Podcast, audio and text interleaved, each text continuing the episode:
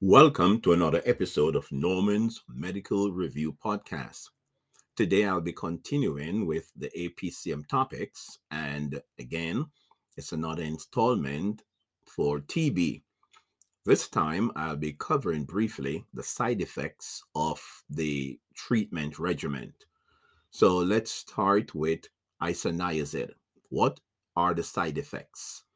The side effects include hepatotoxicity, peripheral neuropathy, glossitis, and stomatitis.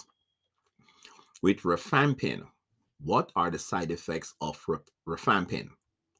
Um, the side effects include um, orange or red orange discoloration of body fluids, including the urine, sweat, saliva, and tears.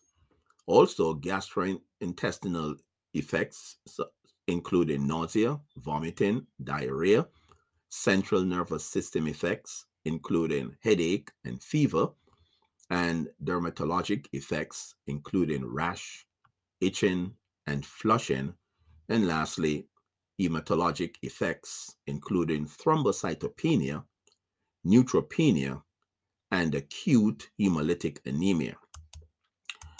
The side effects of ethambutol include um, visual changes, and the side of ethambutol is generally well tolerated. The side effects are usually dose related if the dose exceeds 15 milligrams per kg, but primarily the most important side effect is um, visual change, optic neuropathy, and this pretty much usually manifest as a change in visual acuity or red green color blindness. And this is the most important side effect that you should remember with ethambutol. The um the mo- the, the last one is pyrazinamide and the side effect the most clinically significant side effect of pyrazinamide is um, hepatotoxicity.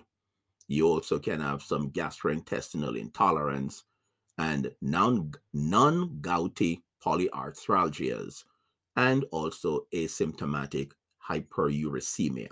So these are the side effects that you should go over. Make sure you know the side effects for each of the drugs. Well, push yourself hard, and hard work pays off, and your brain is a fertile field. Be careful what you plant in it. Good night.